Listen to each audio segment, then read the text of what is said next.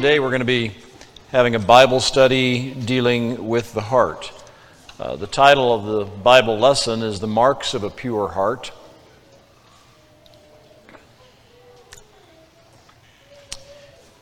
There's a number of passages that deal with this topic, and there's a variety of places that we can go. I've got a lot of verses. I don't think I'll probably read quite all of them that I have in my notes.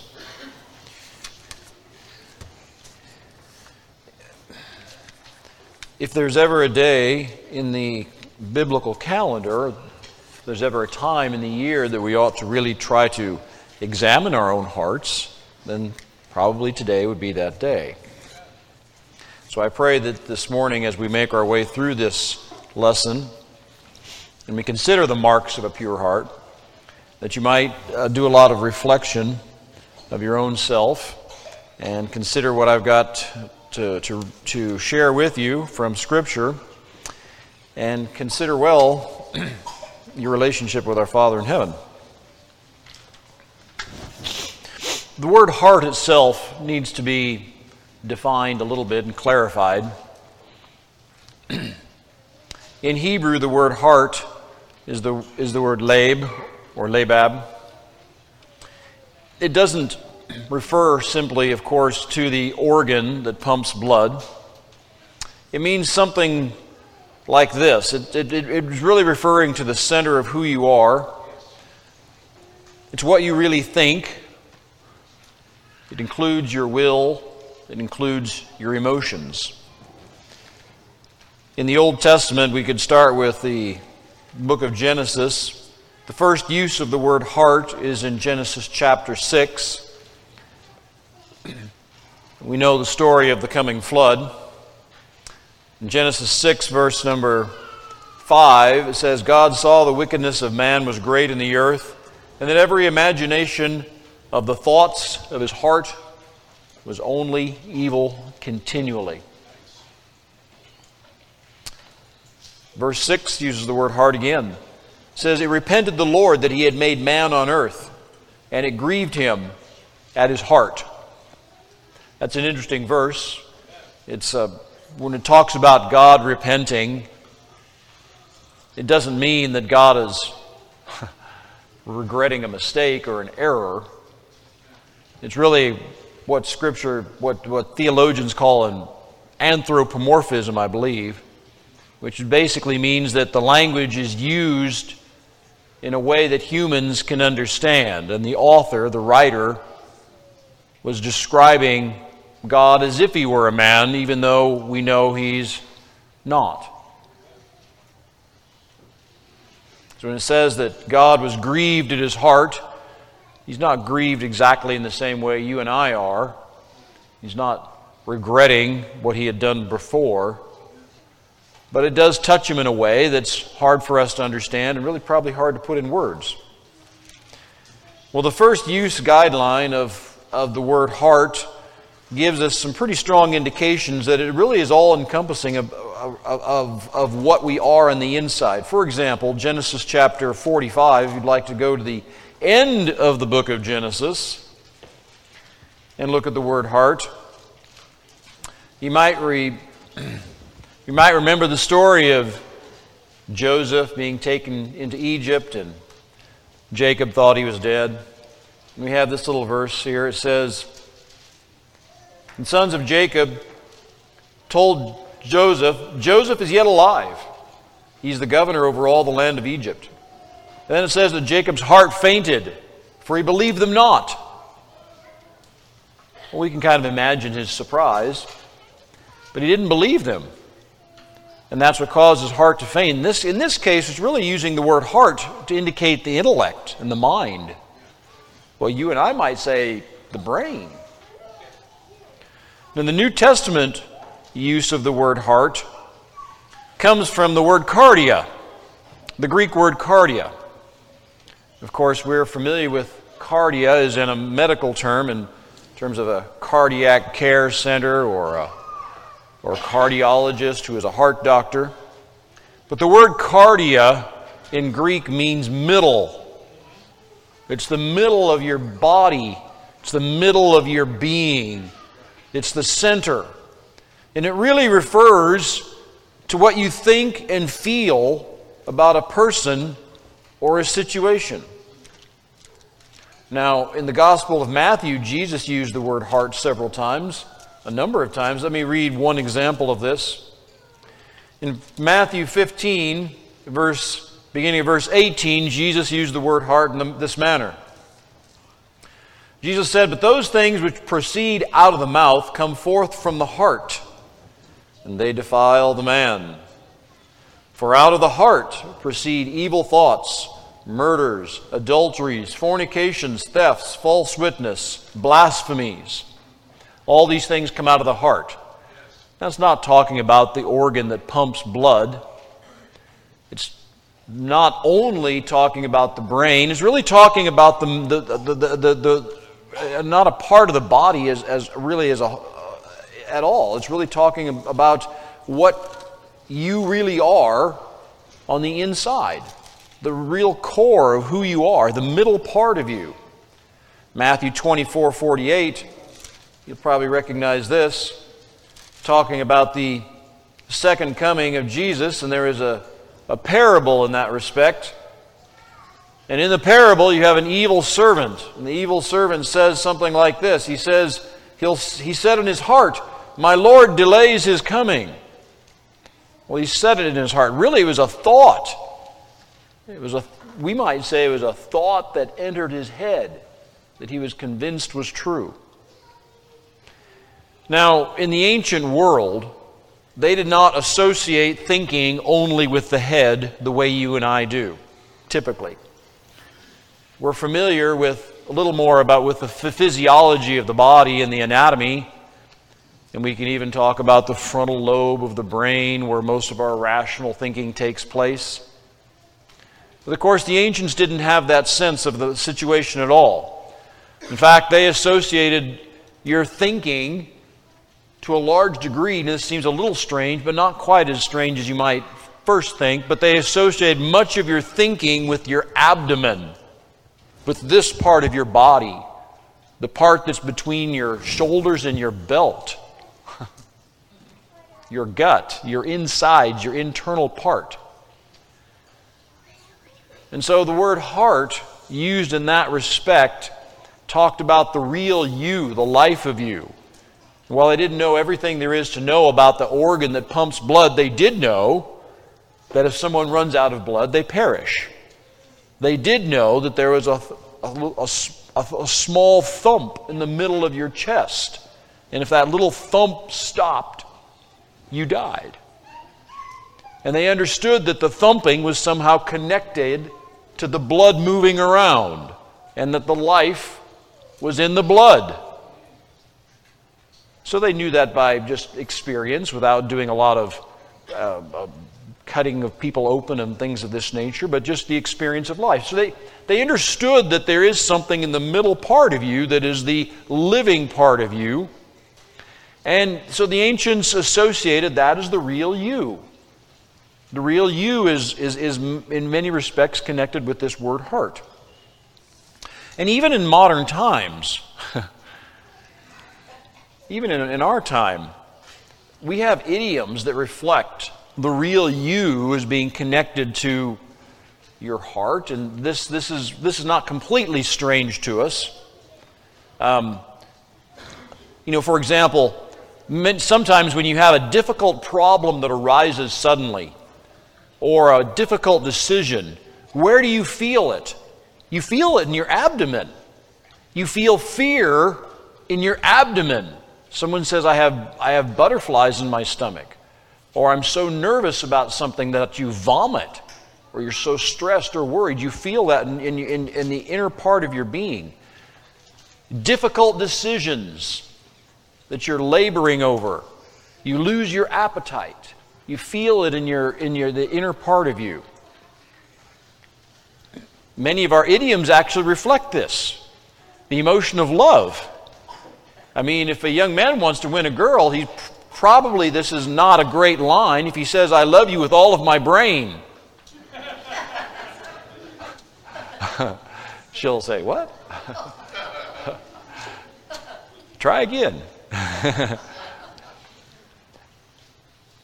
If you have a a problem or a difficult decision that you can't, you're not sure what to do, and you ask a friend and he says, well, I think you should just go with your gut. What does that mean? It's just, it's a reflection that, that uh, even in our own time, in our own language, that we have a sense that we're more than just a brain and that there's something that's happening. And, and, and, and so the word heart is really, what I'm trying to describe for you is this. The word heart is encompassing the all, all of you. It encompasses your thinking and your logic and your rational processes, but it encompasses your emotions, your will, your motives. It encompasses the hidden parts of you, the parts of you that you yourself don't know very well. And that really is going to be something we need to look at today pretty closely. The part of you that is there that you don't know well. Maybe a part of you that others see that you have overlooked and that you don't see in yourself. So the question really could be asked now as we move along quickly, what does it mean to have a pure heart or a clean heart? The words are essentially synonymous. If you look up clean heart and pure heart and you want to do a little word study about all that, it, it's pretty much just what it sounds like, whether you look at Hebrew or Greek or however you want to come, but it just essentially is what we would assume. It's an empty, pure, morally or ceremonially innocent condition, morally or ceremonially innocent. That's a pure heart. That's a clean heart.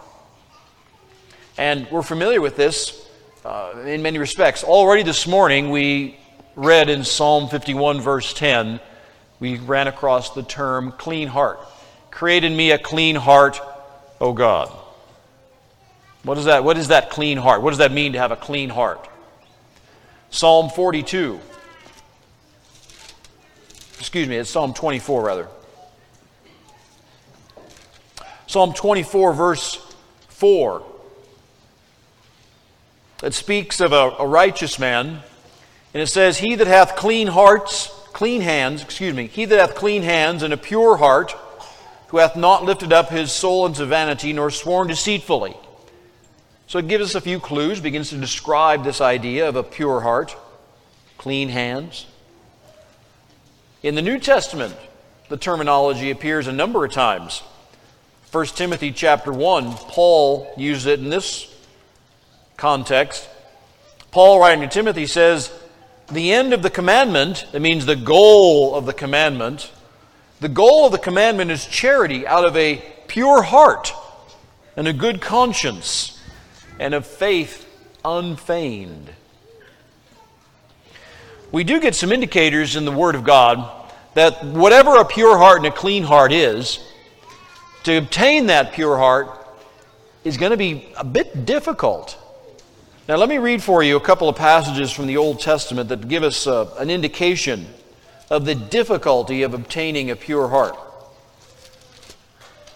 There's a book that's overlooked a great deal that is worthy of time, and that's Ecclesiastes. If you, if you want something that's, if you're looking for a, a moment that'll be kind of thoughtful and heavy, go to Ecclesiastes. It's got a lot of heavy, deep thoughts. So Ecclesiastes chapter nine, verse three has this to say that pertains to our topic. Ecclesiastes nine three, the writer says, this is an evil among all things that are done under the sun, but there is one event unto all. Yea, also the heart of the sons of men is full of evil, and madness is in their heart while they live, and after that they go to the dead. It's a pretty gloomy assessment of humanity. Our hearts are full of evil, and our hearts are full of madness, and then we die. Our life consists of madness in our hearts and evil in our hearts. Pretty gloomy outlook. So achieving a pure heart might be something difficult. Most of you are familiar with Jeremiah seventeen nine, the heart is deceitful above all things and desperately wicked. Who can know it? Proverbs chapter twenty has an interesting passage. It's really a question. Proverbs twenty goes like this. Who can say, I have made my heart clean, I am pure from my sin? Who can say that? So evidently, obtaining a pure heart is not easy. This is something that's not some we just can assume that we're going to measure up in a good form. Well, I'd like to give you now the seven marks of a pure heart. So if you have any paper there and you'd like to write down the seven marks of a pure heart, it might be worth your time.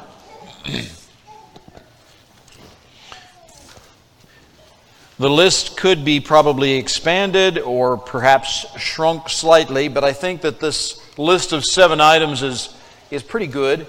Uh, that is, it's it's been thought through. I've, I consulted a number of other uh, sources and wise men. So I'm going to give you the the seven marks of a pure heart, and the question for each of us this morning is, how well do you measure up? Now, the, the first marks that we're going to look at, the first three are what I call the easy ones. And you might, might do okay here. Let's just see. All right, here's the first mark of a pure heart. You, good do, you do good deeds, and you truly do not expect something in return for your good deed. That's the first mark of a pure heart. You do good deeds. You are a philanthropist. You are a good deed doer. And you don't expect anything in return. Now, not everyone makes that cut. Probably many of us can think of someone who does a good deed and remembers that that favor they did. And they're, they have a good memory, and they're kind of expecting something down the road, a return, some kind of reciprocal payback. But perhaps you're not that way. You do good deeds, and you really and, and, and you really have no expectation, no expectation of any favor being returned. That's good. That's the first mark of a pure heart. How about this one? The second mark of a pure heart. You do your good deeds in an obscure manner, not to be seen of men. I mean, the Bible instructs us to give our alms, and our charitable giving ought to be in this way.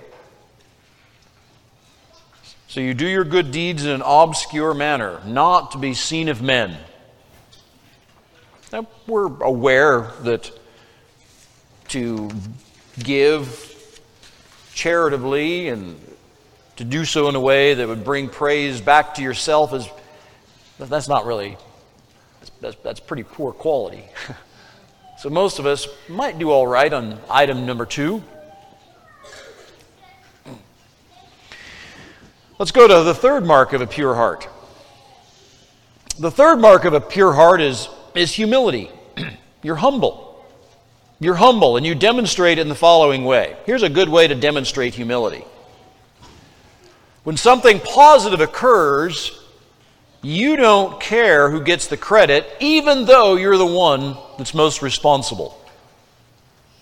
Something positive has occurred, and you're the one who made it happen. And you don't care if somebody else gets the credit. You're just happy that something good happened.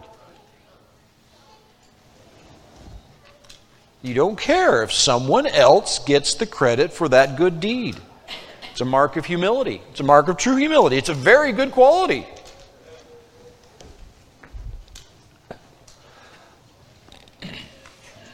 But those are the easy marks, these three. You do good deeds. You don't expect anything in return. You do your good deeds quietly in a very obscure way. And you're humble enough that when something good occurs, and you deserve the credit, you're okay with somebody else letting, getting the credit. But I'd like to note something. It's my observation that many non-Christians, even atheists and agnostics, may display these qualities. I can think of a few people I've known who, near as I can tell, have no regard for God, but they act in the following, in, in the way that I've just described. Basically, these three marks, as having a pure heart, basically what they really qualify you for is just being a very nice person. You're a very nice person, and that's good. It's good to be a, a, a nice person, a quality person, a really great guy. But that's not a pure heart. Being a nice person isn't enough. You're still unregenerate, and you'll still be headed for hell and eternal damnation. Because good deeds, well done deeds, nicely done deeds, isn't enough. So we need to go a little further. The first three marks of having a pure heart are something that many of many people can attain by good breeding and training as a youth, as a child, and brought up well. Perhaps their nature just inclines them in that direction. But the last four marks are something quite different now. The final four marks of a pure heart require a unique intensity of spiritual grace. And I think you probably could argue, in all fairness, that without the grace of our Father in heaven, the final four marks of a pure heart are not attainable with human effort. So let's start with the one that is the most well-known of these spiritual graces that denote a pure heart. And the first one won't surprise you. I hope it doesn't surprise you. The first one, which is the fourth on our list, is something that I believe that a few agnostics or atheists would reflect upon and seek to practice, but it's fundamental for Christian, Christians and Christianity. And that is, you're, you are ready to forgive quickly, even those who don't, do not deserve it. You're ready to forgive quickly, even those who do not deserve it. Now, there are a lot of passages in the New Testament that emphasize forgiveness. There's a great deal that can be said in this area. Many of you will recognize Ephesians four thirty-two. That one is a common verse that lays it out in a simple, clear way that often children are taught. You'll recognize this: be kind one to another. Well, okay, that's great. Tender-hearted, forgiving one another, even as God for Christ's sake hath forgiven you. So the second portion of the verse has a pretty powerful thought. God has forgiven us, we ought to forgive others. As our statements of faith tell us, the Lord's Prayer, forgive us our trespasses as we forgive those who trespass against us. There's many other places. Colossians chapter three, verse thirteen reads like this: forbearing one another and forgiving one another. If any man have a quarrel against any, even as Christ forgave you, so also do ye. Or how about this one? In the Gospel of Luke, Jesus has these words regarding forgiveness. Jesus said, take heed to yourselves. If your brother trespass against thee, rebuke him. And if he repent, forgive him. So if someone offends you, let him know. And then he repents and you forgive him. But here's the next one. If he trespass against thee seven times in a day, and seven times in a day turn again to thee, saying, I repent, thou shalt forgive him. Well, after the second or third offense, most of us would begin to say, I don't think he means it. He says he's sorry, he doesn't mean it. This is the third time today. He clearly is not getting it. His repentance is not genuine. Well, that's not for you or I to judge. Even at the most literal interpretation, you've got to get up to seven times. You've got to do it seven times. You have to forgive him. But probably the seven is a is is is is a, is a just a parabolic, allegorical number. It means no matter how many times, an infinite number of times. All right, but now all of us are somewhat familiar with this, this particular point, how important forgiveness is. And that shouldn't be a surprise. If you're a serious-minded Christian, you know that you should be ready to forgive quickly, even those who do not deserve it. Even those who do not deserve it. Even those who do not deserve it. That's not easy. But as a mature Christian, I suppose you recognize and acknowledge that that is your bounden duty, and that that's the next mark of a pure heart. The fifth mark of a pure heart. And now we're going to be start moving more inward. It's going to require more and more introspection on your part.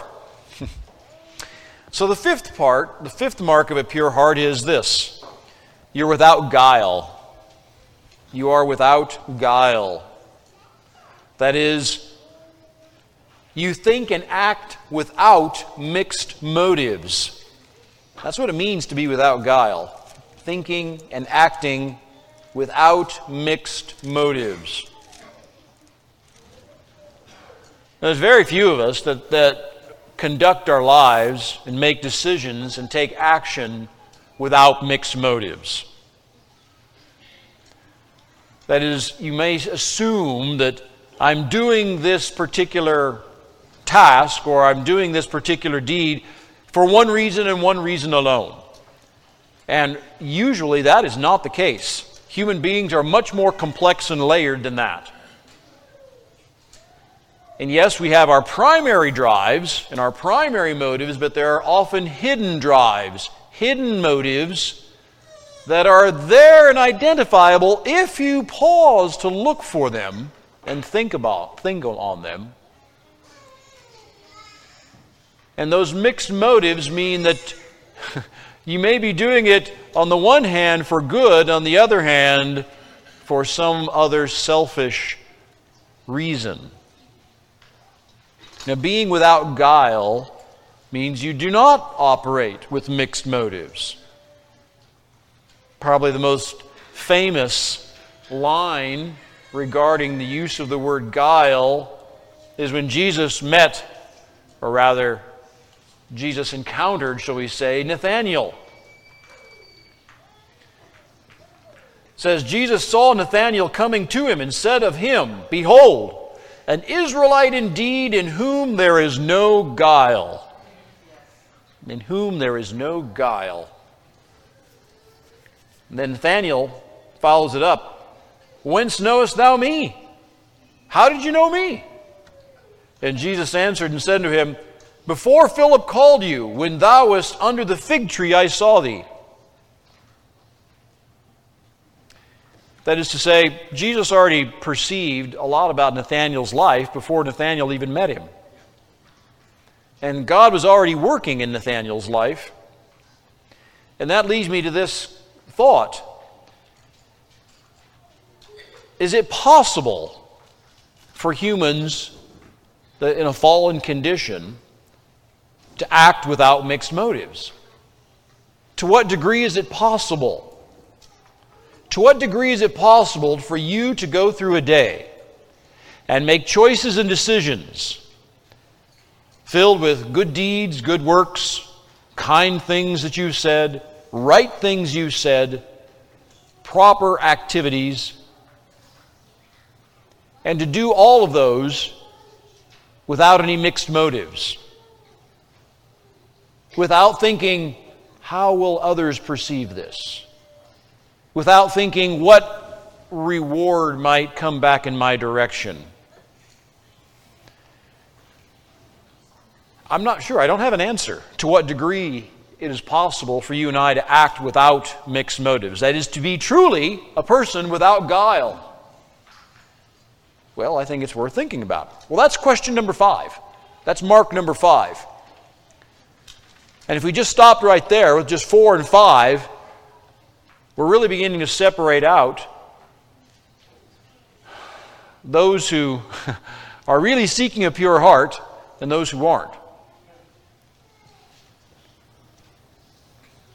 But let's go to number six. Number six. The next mark of a pure heart is this: you are more suspicious and concerned about your own potential hidden sin than you are the hidden sin in other people.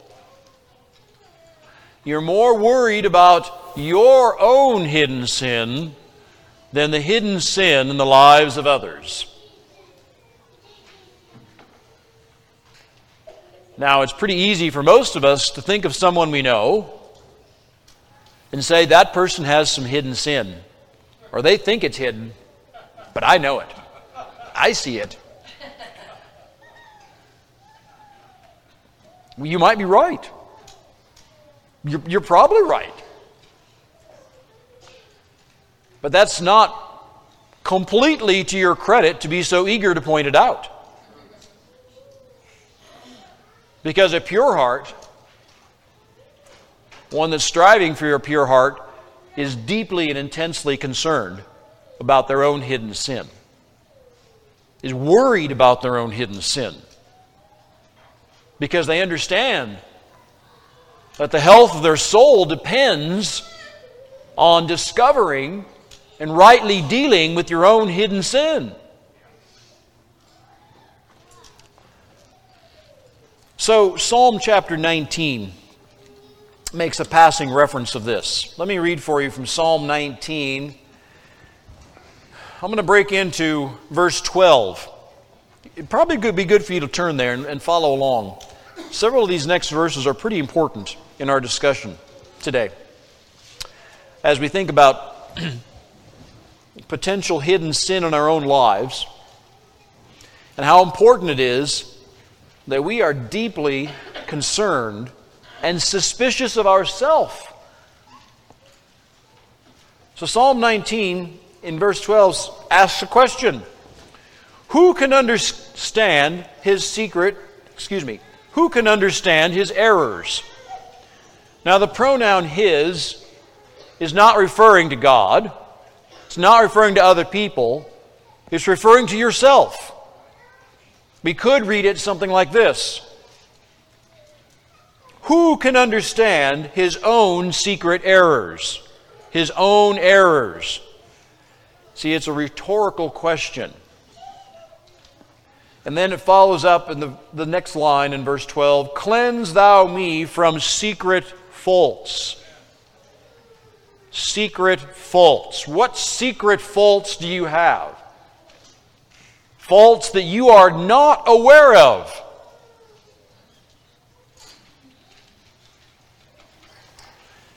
Job chapter forty-two is interesting. Now, I don't have time to go through the entire story of Job, so I'll summarize. If you'd like to look at the book of Job and go to the end of the book of Job, verses forty-two, one through seven, we find that Job gives his final response to God, and things begin to finally settle out. So you may recall the story of Job. Let me recap. In the beginning of Job's life, in the beginning of the story, terrible things happened to Job. Great calamity. God allows Satan to bring forth great calamities and tragedies in the life of Job. Job is confused and doesn't understand why. Three of his friends come to visit him. And most of the book of Job is a long dialogue between the three friends and Job. So the friends of Job begin to discuss with him why this calamity, why these tragedies occurred. And essentially, their advice runs something like this. Job, everyone knows that you're a good man, a quality person. But there must be some secret faults and secret sins in your life. Otherwise, God would not be punishing you. God would not allow this punishment to be imposed upon you through Satan or some other source. So there must be something in your life, Job, that is not right. Some secret sin, hidden faults. That's the advice of his friends. Job's response is, I can't think of a thing. I've been looking and thinking about it, and I, in all honesty, I've reflected on my life, and I just can't come up with anything that really jumps out of me in any way. So I'm still not understanding. I'm confused. And finally, we get to the latter chapters of Job. And God begins to speak to Job and says to him, Job, you know, you're not quite as a quality a person as you might think. After all, I know you think you're a wise man, but you're, you're not as wise as me. I know you think you're a smart man, but you're not as smart as me. God says, you weren't around when I created the earth. You weren't around when I carved the canyons and made the mountains and the oceans and created all these creatures. And God begins to describe Job's, lim- Job's limited vision and limited sense of things. And finally, Job, in chapter forty-two, it dawns on him.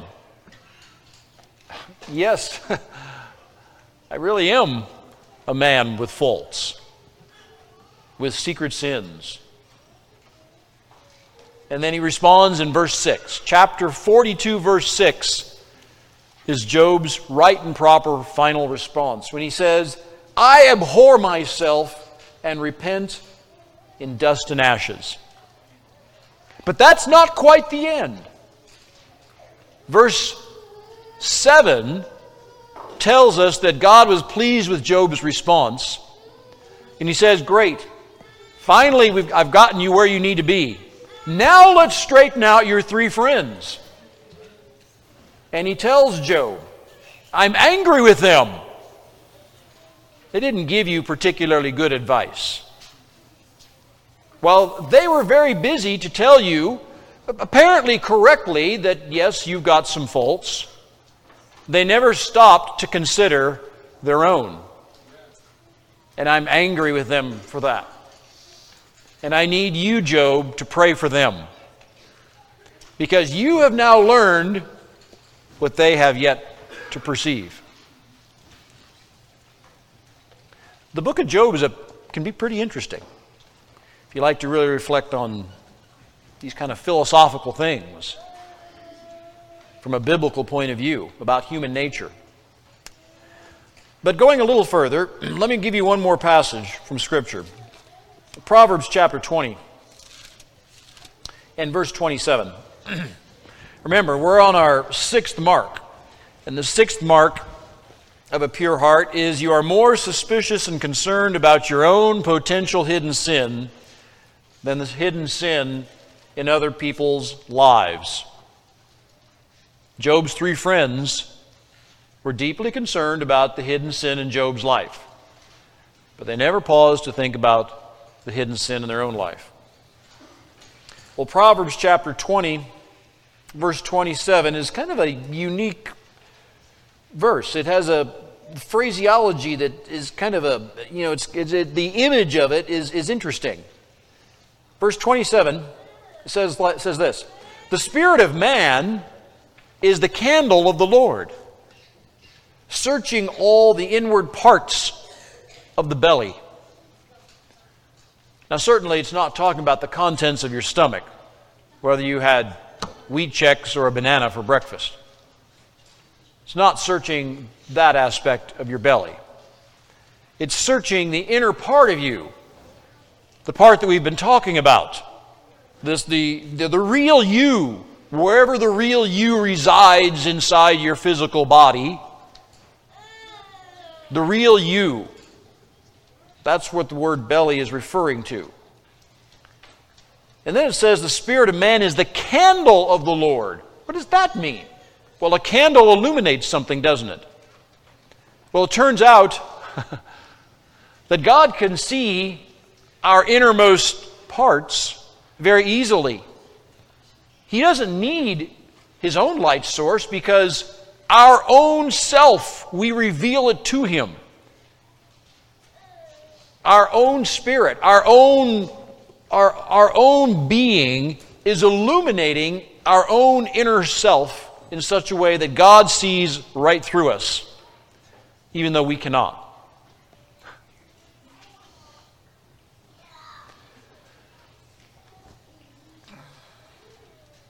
I recall some years ago a discussion I saw on, on the news. There was a gentleman who was the Department of Defense, uh, head of the Department of Defense. His name was Donald Rumsfeld. Some of you might remember Donald Rumsfeld, if you've got some age on you. And the United States was at war in Afghanistan or Iraq. I forget which one of those wars. At any rate, Donald Rumsfeld was giving a press conference. And they were asking him questions about the affairs of the war. And he says, well, you know, the mo- thing that concerns me the most are the unknown unknowns. And a reporter said, well, what do you mean by that, Mister Rumsfeld? And he said, well, there are known unknowns, and there are known knowns, and there are unknown unknowns. And they said, I, I, I can't keep up with you. You're, what are you talking about? So he had to explain a little bit. He said, well, a known known in the realm of war would be something like this. You know that the enemy has an army, and the army consists of a certain number of tanks and combat planes and soldiers. It's a danger. It's a risk. It's something I must be concerned with. There is an enemy, and I know what the dangers are associated with that enemy. That is a known known. A known unknown is you say, well, there's another army over here. I don't know much about it. I don't know how many tanks they've got. I don't know how many combat aircraft they've got. I don't know how many men they have under training. That worries me. This I can prepare for. This I can perhaps prepare for. But then Donald, excuse me, yeah, Donald Rumsfeld. Then Donald Rumsfeld said, what keeps me awake at night are the unknown unknowns. It's the danger that I don't even know exists. The things that I've overlooked. The, the risks that our intelligence agencies haven't discovered yet. What is it we don't know about? We've discovered this and this and this and this. We've discovered these various risks and errors, problems, these dangers. And we're in the process of determining how great they are.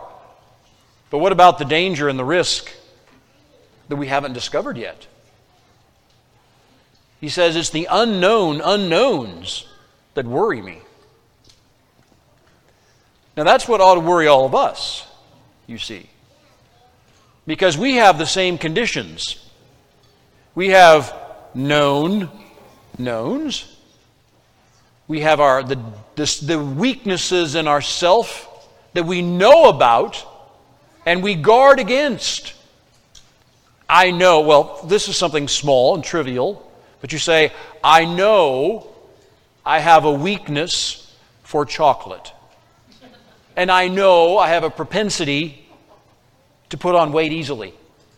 So I guard against it by avoiding places that sell chocolate as a personal habit. And I know this is important for my life. It's a known known.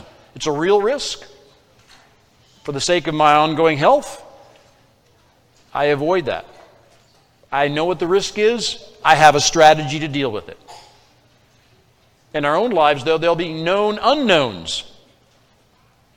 I know I've got a, a risk, I've, I've got a weakness in this area of life. I haven't really developed any good sense of how to manage it. I know I have a problem of, oh, let's say lust. A common problem that many men have, if not all men. But I haven't really, I haven't really dealt with it in an effective way. I don't have a strategy. I know I've got the problem, but I don't know how to deal with it. But the greatest challenges are the unknown unknowns in our lives. The dangers that exist within my soul, my own weaknesses that I haven't recognized yet. Lust, pride, an exceptionally slippery sin, pride. One of the slipperiest of all sins, hardest to recognize in your own life. You think you've swept it away, and lo and behold, it's crept back in. But there may be many of this nature that are you don't see, you haven't perceived. God knows. The candle in our belly has revealed it to our Father in heaven. He sees it, but we don't. And maybe it's because we haven't looked very hard. You see, we haven't taken the time to really look, look real hard. So item six is, is, is difficult. To have a pure heart in the sense that we're willing to take the hard, long look that is required and concern ourselves with our own hidden sin more than the sins and the hidden sins of other folks. And last we have item seven, the last mark of a pure heart. Do you abhor sin? Now the word abhor means to find disgusting. You detest it. Job, when he finally perceived his own sinful condition and discovered that there was pride and other hidden sins in his life, he said, I abhor myself. Well, I'm not here to teach self-loathing or self-hatred or anything of that nature. I don't want anyone running out of here and saying, well, I think I'll just end it all. That's not the point. And that wasn't Job's point. Job didn't become suicidal. Job was intensely honest, not suicidal. Intensely honest with himself. So the seventh mark of a pure heart is that you abhor sin. Not just avoid it, but you absolutely refuse it. Now many people, many of us perhaps, will avoid sin without abhorring sin. Without finding it detestable, without hating that sin. We avoid it, but we don't really hate it. We don't abhor it. Now, how so? How can this be? Well, there's a number of reasons why. You might find a man who avoids sin because he is simply, in a rational and logical way, he has decided that it is completely sensible to avoid that sin. Doesn't mean he hates it. Doesn't mean he detests it. He just says it's it's logical and sensible to avoid it. Consider a man who is a former gambler. He's a practical gambler. He's finally come to the conclusion that it just doesn't pay off. It just doesn't pay off. I, I just I've, I've I've finally deduced that it's not going to pay off in life, so why do it? The problem of that, of course, is that it's still stealing. It's still obtaining that which is not yours. And he hasn't forsworn gambling because it's wrong. He's forsworn gambling because it's not working out very well. And there's a big difference. He avoids the sin, but he doesn't detest it. He doesn't hate it. He doesn't abhor it. Another man might avoid sin because he fears the penalty of getting caught. Consider someone who has dabbled in pornography, but decides he'd better stop and does so because he's afraid his wife might discover it. And that'll be an awful lot of trouble. He doesn't detest the sin. He doesn't abhor it. He simply has decided that the penalty of getting caught is greater, a greater price than what I wish to pay. How about a man who avoids sin simply to uphold his own reputation? People do that. You don't abhor the sin, but you avoid a certain sin because you don't want the bad reputation that may come from it. Perhaps it's avoiding alcohol because you don't want to run the risk of drunkenness. You don't want people to know and discover and have your reputation damaged. And finally, there's those who avoid sin, but that's only because they can no longer indulge in it. They, they're not capable of indulging in it any longer. Here's a story that a few people will recognize. I've told it a time or two. My father spent some time in a nursing home, as many of you know. One of the gentlemen that he was assigned a room with to share was in pretty bad shape. Couldn't get out of bed, really. Couldn't. He could feed himself, but not easily. He had, they had to clean him up and take care of normal bathroom functions for him because he couldn't get out of bed. But he was a jolly fellow. His mental faculties were fine. His body was failing him, but his mind was good. He would greet me, recognize me, we'd chat. He'd smile, he'd tell me some old stories. He didn't seem to be particularly despondent about being in the nursing home. Much more talkative than my father. It's hard talking to my dad, if you recall, he was so hard of hearing. One day while I was in the room with the two of them, one of the, a, a, a nurse came in. And the, the, this chatty, chatty fellow made a really, really lewd, vulgar comment about her, her body. It invited her to come over closer so he could have a better look.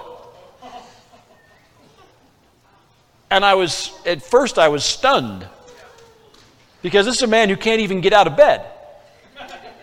This is a man who it would be utterly impossible for him to physically indulge in any outward form of lust in a real way. But he was fully engaged in that sin in his mind. In this case, he was a, a dirty old man. He was a, he would have been an adulterer if he had the ability. He was just too old and fat. He could not be an adulterer, but he would have wished that he could have. It's a sad and maybe humorous story, but it's it actually isn't very funny because it's pretty insightful into human nature. The fact that he was utterly incapable of indulging in a sin that probably he had indulged in throughout much of his life. Now he was completely incapable of it. So he avoided the sin of fornication. He avoided the sin of adultery. But he certainly didn't abhor it, didn't dislike it, didn't detest it. But those of a pure heart won't be like any of the people we've just been discussing. Those with a pure heart will abhor sin. They detest the sin. And for lack of a better analogy, consider this. Imagine you have a two-year-old a strong-willed, stubborn two-year-old. Not one of the easygoing type. A strong-willed, stubborn two-year-old. And you want them to eat something, and they don't want to eat it. And so you work very hard to shove it in their mouth. And they will not open up because they don't like it. They will not open that little jaw, no matter how much you spank them and threaten them. And after thirty or forty minutes, and you telling yourself, I'm going to win this war. And that little two-year-old saying, I am going to win the war, not you. So it is a real battle of the wills. And you finally prevail by prying the little mouth open and shoving it in and pushing up on the jaw. I've won. No, you haven't, because now he won't swallow. And he sits there, and you say, swallow, swallow. And they just sit. They will not swallow.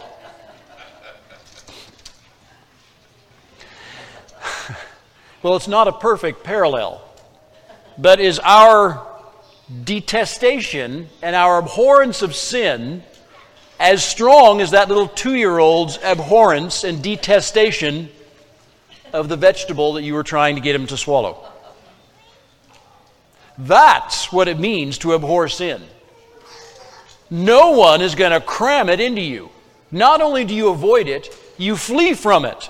Not only do you flee from it, when it is confronted and someone tries to force it upon you, you stubbornly refuse to get involved. Do you abhor sin?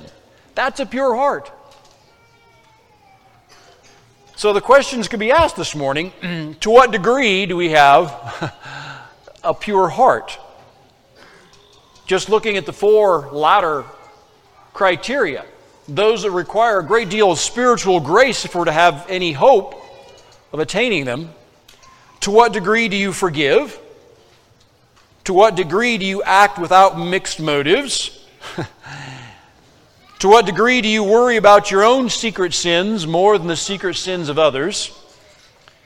And to what degree do you truly abhor sin?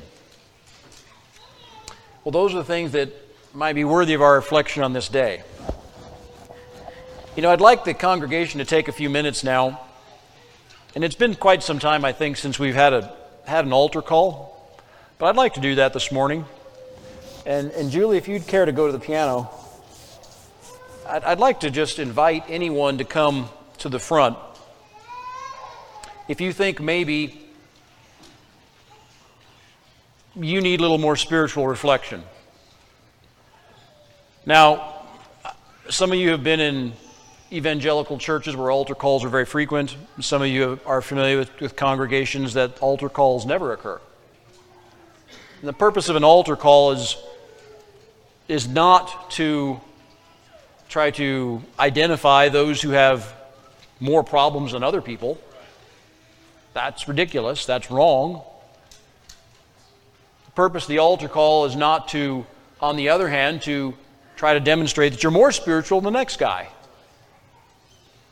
The purpose of the altar call is to just to demonstrate that you're you're you're kind of serious. This you, you've decided I'm serious with God,